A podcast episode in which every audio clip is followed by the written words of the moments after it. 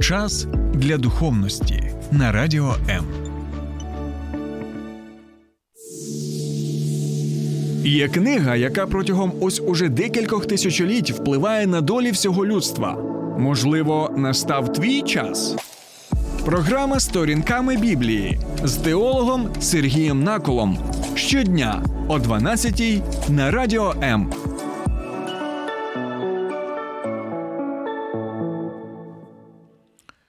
Вітаю, друзі! Рік незламності. Сьогодні 23 лютого 2023 року. Ми пам'ятаємо, що трапилося рівно рік тому, коли зло вдерлося нашу батьківщину і почало вбивати, почало руйнувати, почало знищувати. І це зло, яке починається саме з латинської букви З, це не лише одна людина, це не лише один очільник Російської Федерації.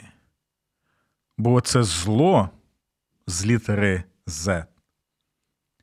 Бо цей звір з літери З.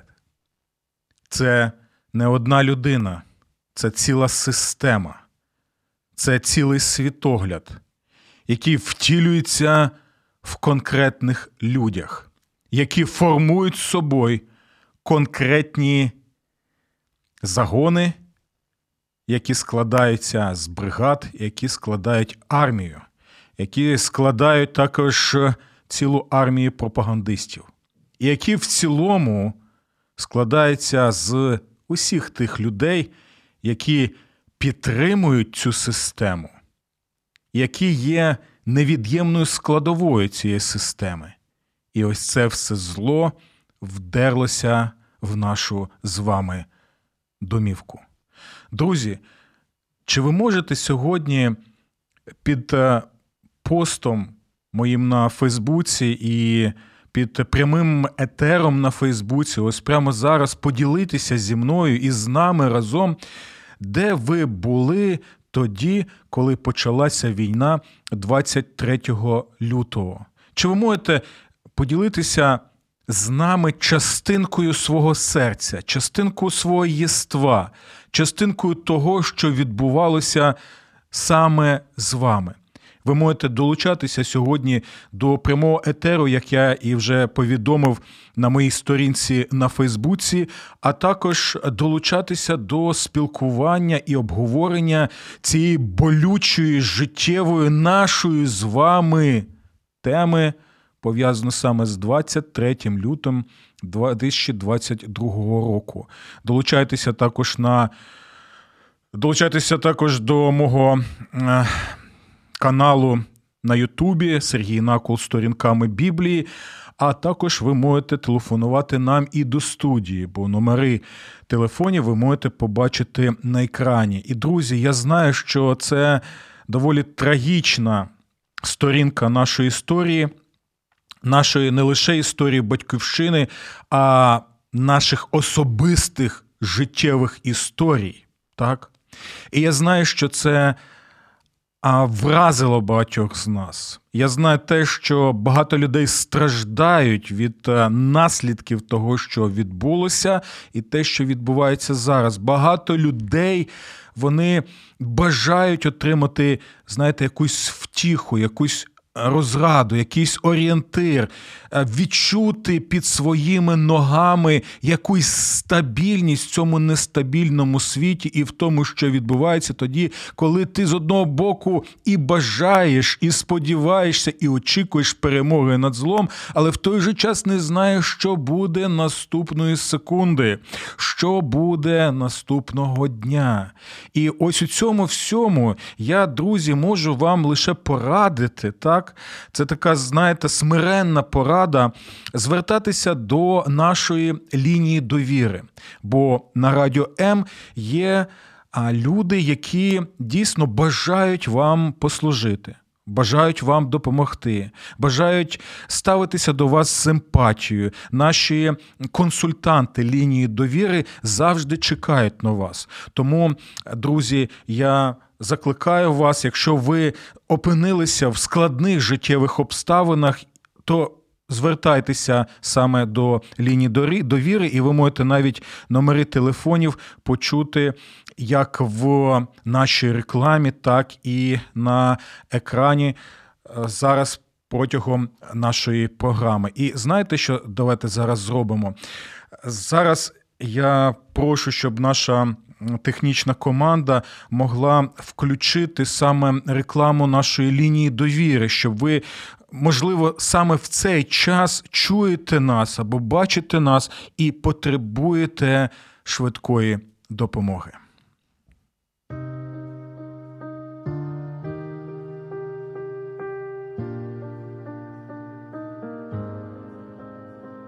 Не треба залишатися наодинці з болем. Ми раді вислухати вас. Вам важко на душі? Зателефонуйте нам. Ми розділимо ваш біль. Не тримайте у собі важкий тягар. Безкоштовна лінія довіри по всій території України 0800 50 77 50. А також чекаємо вас на сайті довіра.онлайн. Знову вітаю вас, друзі. Рік незламності. Я знову я звертаюся до вас, щоб ми могли разом з вами згадати ті трагічні події. І тому ви можете написати, де ви особисто були в той момент, коли дізналися, що почалася війна. Бо особисто я рік тому прокинувся від вибухів в Києві. Тоді я усвідомив рано вранці, що почалася війна. Моя кохана і мої синочки ще мирно спали. Але я вже усвідомлював, що миру вже не було. Це були останні хвилини, останні секунди того, що було ще мирним життям. Миру вже не було вранці, бо звір почав вбивати, руйнувати, знищувати.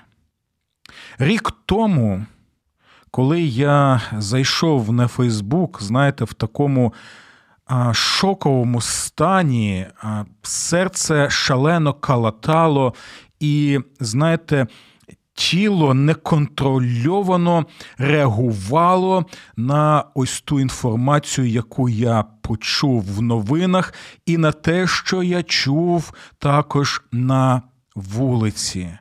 Але я згрупувався, помолився і написав наступне: тримаємося, молімося і зберігаємо спокій.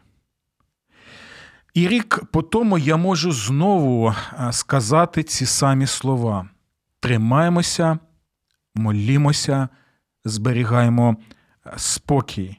Бо лише з Богом я особисто пройшов увесь цей рік, і лише з Богом я зможу пройти рік і наступний, з тим Богом, який надає мені сил, наснаги, і який оточує мене тими людьми які можуть мене підтримати, я можу підтримати їх, а ми разом можемо підтримувати і інших людей, які нас оточують. Тримаємося, молімося і зберігаємо спокій, який ми можемо отримати лише в Бозі. Знаєте, наступного дня, 25 лютого, я зробив свій перший репортаж саме про війну коли сам особисто власними очима вперше в житті побачив наслідки вторгнення агресора в Києві, в своєму районі, тоді це був дійсно шок. Знаєте, це якийсь, як то кажуть, сюр був. Досі пам'ятаю цю гнітючу атмосферу, страх і гнів в очах киян сморід від диму і навіть, знаєте, його присмак на язиці. Друзі, я усе пам'ятаю. Вранці я ще встиг доїхати громадським транспортом до місця трагедії на вулиці Кошиця біля станції метро Харківська, але після репортажу вже був вимушений повертатися додому пішки. Чому? Тому що вже все встало. Трамваї, тролейбуси, автобуси усі поїхали за наказом тоді в депо. Над Голодвою вже пролітали наші винищувачі. Ми їх знаємо зараз як привиди Києва.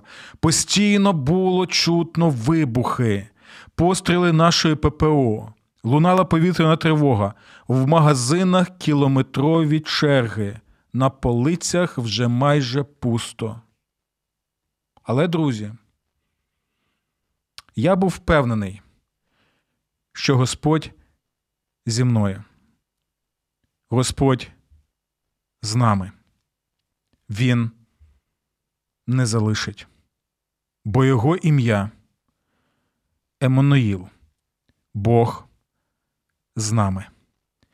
І рік по тому він, друзі, поруч. Ось чому, як рік тому, так і зараз я знову і знову згадую слова пророка, царя Давида в 23-му псалмі, що коли я навіть і піду долиною смертної темряви, я не буду боятися зла. Чому? Бо ти, Господи, зі мною. Друзі, сьогодні я закликаю нас схилити наші голови, усвідомлюючи Божу присутність, особливо з нами в цей момент. І я прошу, щоб ми могли, знаєте, звернутися зараз до Бога в молитві. Навіть якщо ви ніколи не молилися або не знаєте, як молитися, звертайтеся до нього своїми словами. Якщо не можете навіть зараз звертатися до нього своїми словами, будь ласка, відкрийте 23-й псалом, який починається словами Господь мій пастор. Прочитайте його, порозмірковуйте над ним і спробуйте щиросердо звернутися до нього в молитві, бо він чекає, він поруч, і він ніколи не залишить тих, хто разом з ними. Давайте до нього звернемося. Отець наш Небесний, ми звертаємося зараз до Тебе в ім'я Господа і Спасителя Ісуса Христа. Ми не очікували, Господи, цієї війни. Для багатьох це був шок. Для мене це був шок. Ми не очікували всі ті страшні трагічні події, які відбувалися протягом усього цього року. І, Господи, звичайно, з одного боку, ми можемо звертатися до Тебе і запитувати, Господи, чому я? Чому ми? Чому наша країна? Чому саме в цей час? Чому я повинен бути в ці трагічні дні саме в цій країні і відчувати на власній шкірі або відчувати те, що відчувають мої друзі, знайомі, близькі? Чому загинули ті, кого я люблю, ті, кого я кохаю? Ми можемо, Господи, запитувати, чому загинув мій чоловік, чому загинула моя дружина, чому загинув мій любий синочок, онук, донечка, онучка. І я, Господи, впевнений, що зараз багато з нас плачуть і не можуть зупинитися, тому що біль, тому що гірко на душі. Але в той же час, Боже, незважаючи на те, що ми можемо все це запитувати, у той же час, Боже, я прошу Тебе, щоб в мене було інше запитання. Як мені втілити Тебе тут і зараз? Як мені допомогти тим людям, які оточують мене? Як я можу бути втіхою для цих людей, підтримкою, наснагою? усім тим, що я можу отримати в тобі.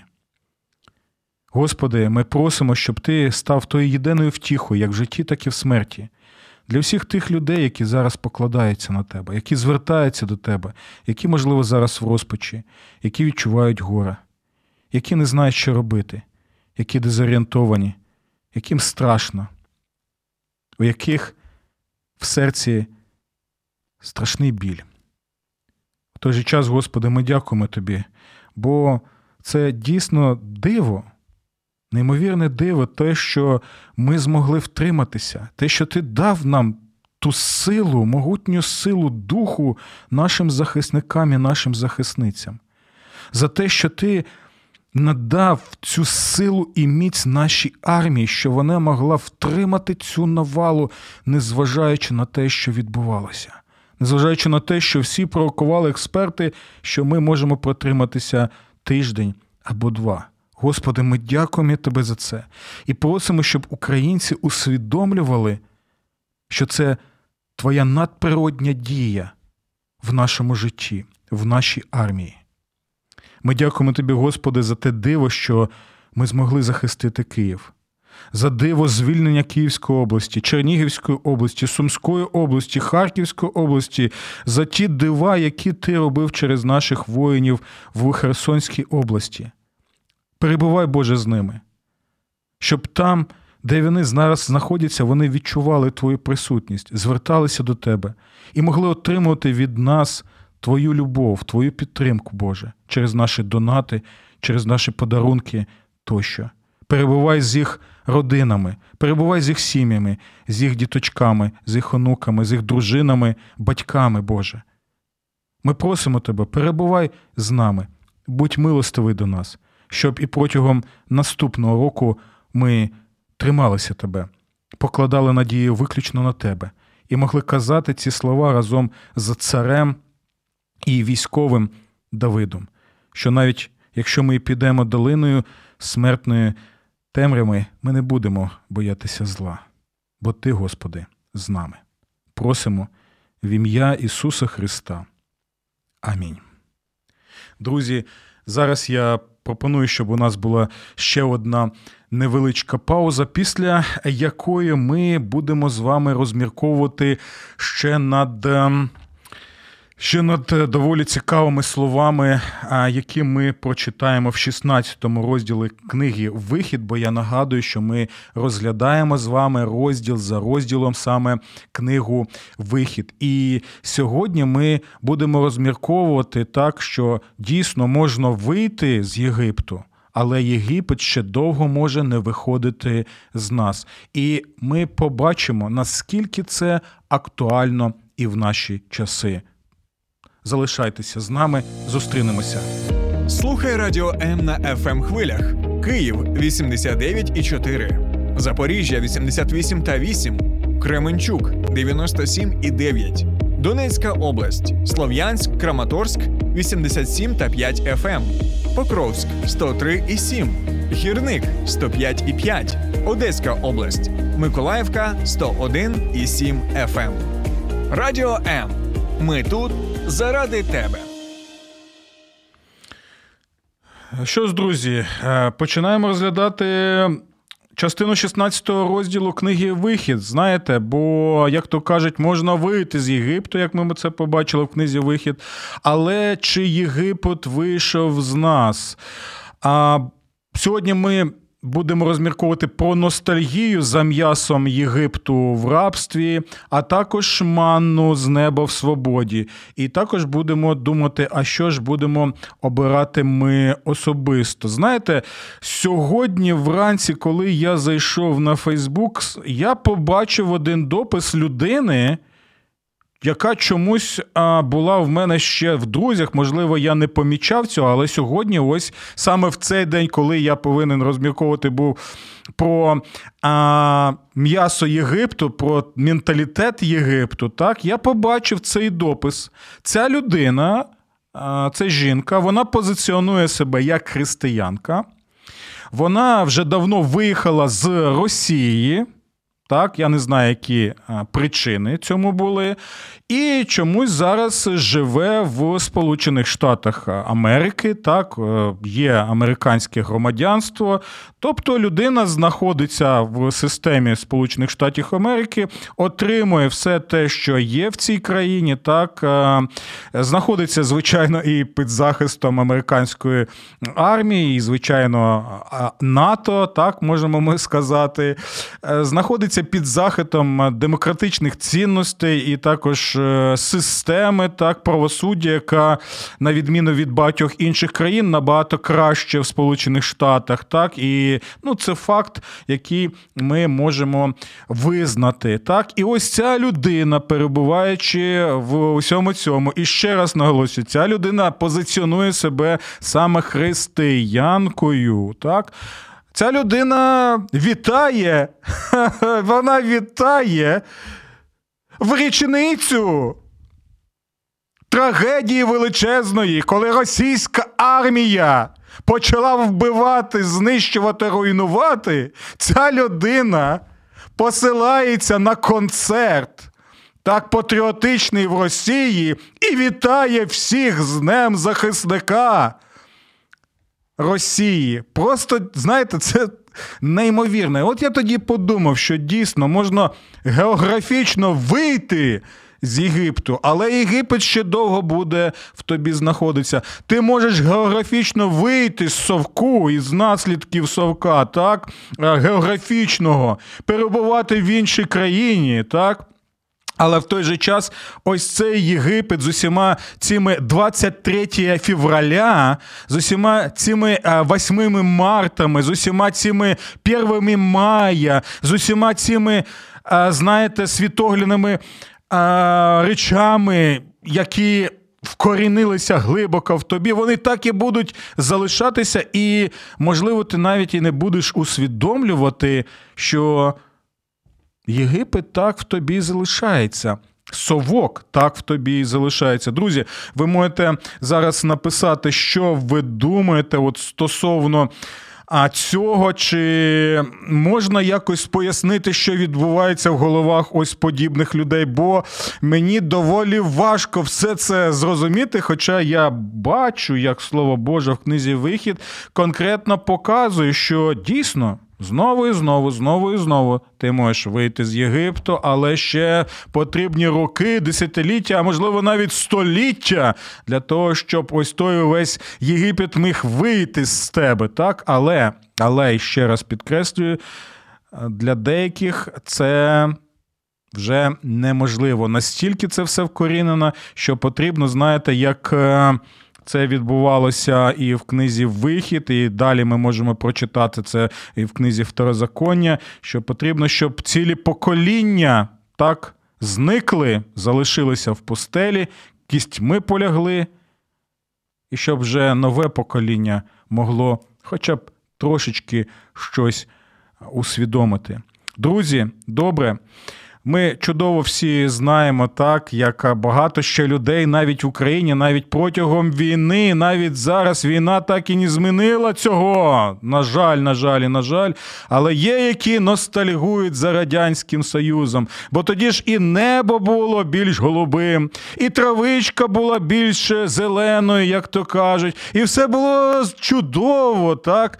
І ковбаса була по 2,20 або 2,50. про яку сумують. І навіть морозимо. Самий лучший в мірі пломбір був. Так? Хоча ми знаємо, що навіть е, морозова і технологія морозового виробництва була що? Була саме запозичена з Сполучених Штатів Америки микоянам, як і багато-багато інших речей, які ми зараз вважаємо як суто, знаєте, такі а, речі, їжа, яка притаманна було суто Радянському Союзу. Так? Та сама, наприклад, згущенка, яку ми знаємо, але яка також була запозичена. Так ось ось ця ностальгія є, що нібито там була стабільність, що все було добре, все було рівні. Хоча ніякої рівності не було. Так, номенклатура жила своїм життям, прості люди жили своїм життям. Чомусь для номенклатури були берізки.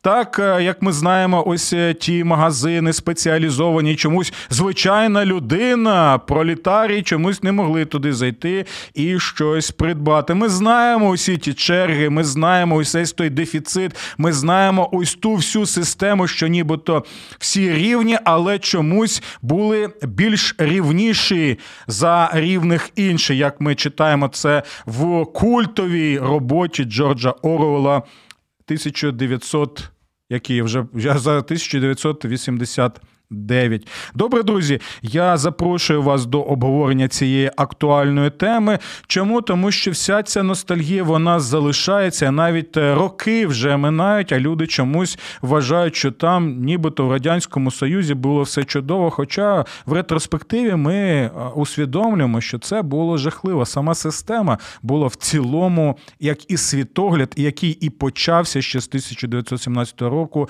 Це не та система, яку ми можемо сприймати саме. В системі координат Божого царства. Добре, чому я про все це згадую? Тому що дивіться, давайте прочитаємо 16 розділ, там є цікаві слова. Зеліма, вся громада Ізраїлю вирушила далі після звільнення з е, Єгипту. А 15-го дня другого місяця, відтоді як ізраїльтяни вийшли з єгипетської землі, вони прийшли в пустелю Сін, що між Елімом та Синаєм. Що ж там відбувалося далі? У пустелі вся громада ізраїльтян почала нарікати на Мойсея та Арона.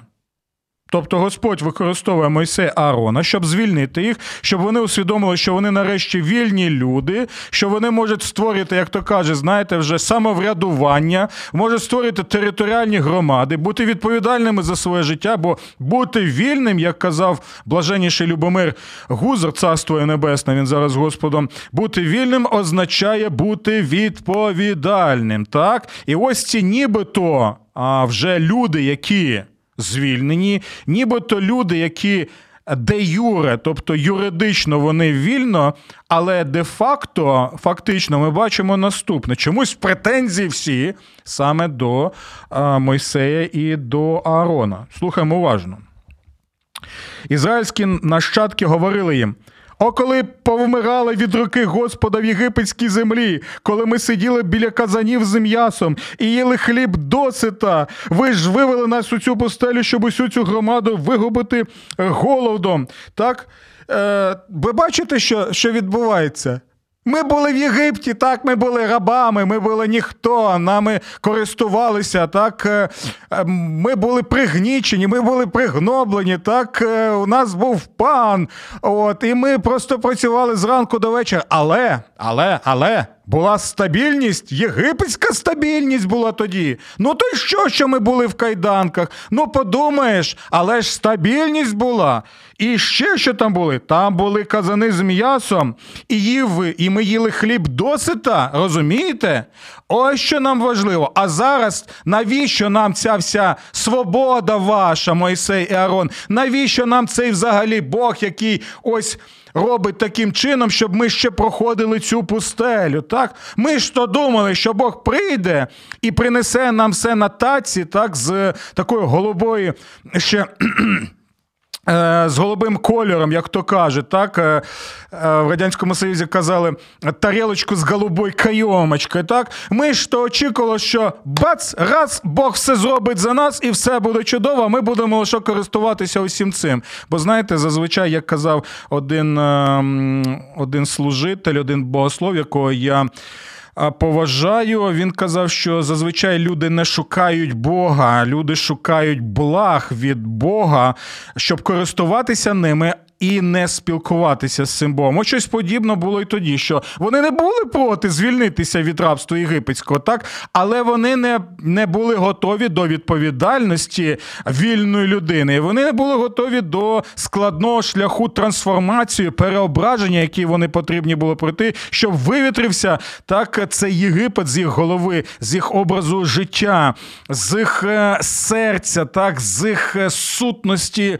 існування. Ось на це вони вони не були а, готові. І ось чому ось ця ностальгія, ось ці претензії, що так краще ми будемо рабами, краще ми будемо під фараоном, краще він нас буде використовувати, краще ми будемо в такому стані знаходимося. Не потрібна вам ніяка ця незалежність, не потрібна нам ніяка свобода, не потрібно нам ніяке самоврядування, не потрібно нам ось цей Бог свободи. Краще буде так, бо буде стабільність і буде м'язко, і буде також хліб. В інших текстах писання ми читаємо, що вони ще згадували, що цибулю вони, е, часник згадували єгипетський, рибку згадували. Все було по 2,50, а вже або взагалі безкоштовно було такий, е, такий, знаєте, своєрідний єгипетський соціалізм або комунізм. Тоді вони відчували і за яким вони ностальгували. Це те саме, знаєте, коли люди кажуть, Сталіна на вас надо. От в часи Сталіна як було все чудово.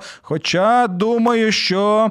Ці люди не очікують, що в часи Сталіна тебе можуть також заарештувати, відправити на Соловки, щоб ти там, знаєте, е, працював, наприклад, на Біломор-каналі або в інших місцях, так, в Воркуті і, і там.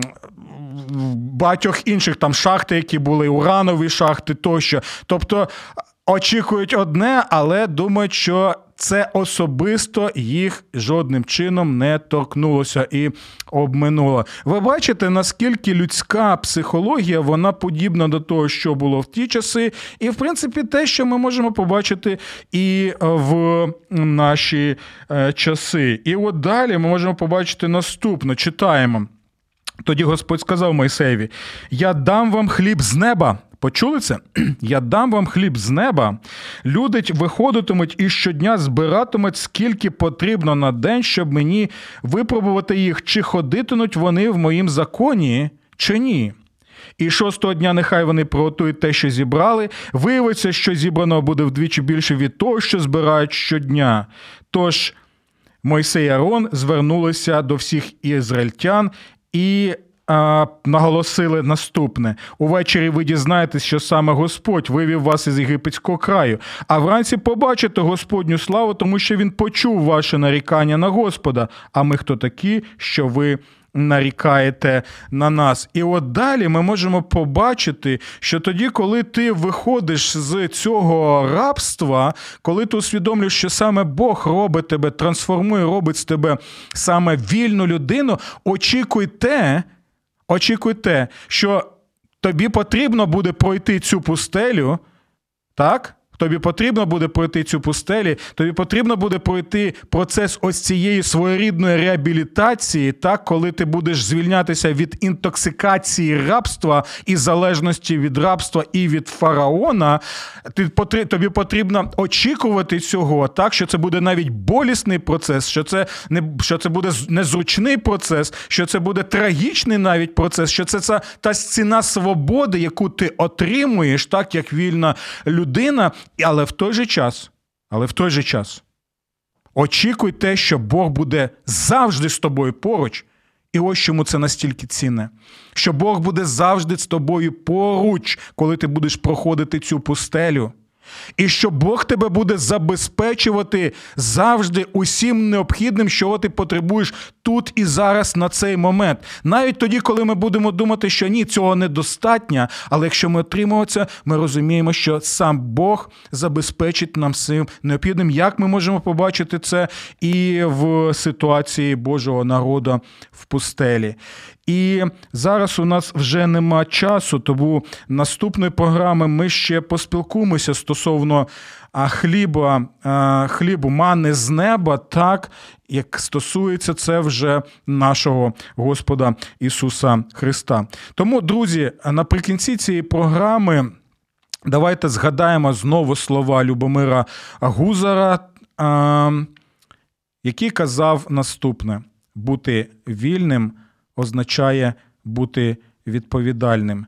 І ще я хочу згадати слова однієї людини, аболіціоніста зі Сполучених Штатів, його звали Вендел Філіпс, який казав наступне: манну народної свободи потрібно збирати щодня, інакше вона не буде придатної до їжі. Що він мав на увазі? Бог надає нам свободу цю як манну з небес. Ми її повинні збирати, тобто підтримувати, цінувати і піклуватися про неї щодня. Бо якщо ми будемо. А, не, якщо ми будемо ігнорувати це і приймати як належне, вона тоді не буде придатною для вживання. Добре, друзі. Дякую за те, що ви з вами. І до наступних зустрічей в програмі Сторінками Біблії на радіо М. Сподобався ефір? Є запитання або заперечення? Пиши радіом.ua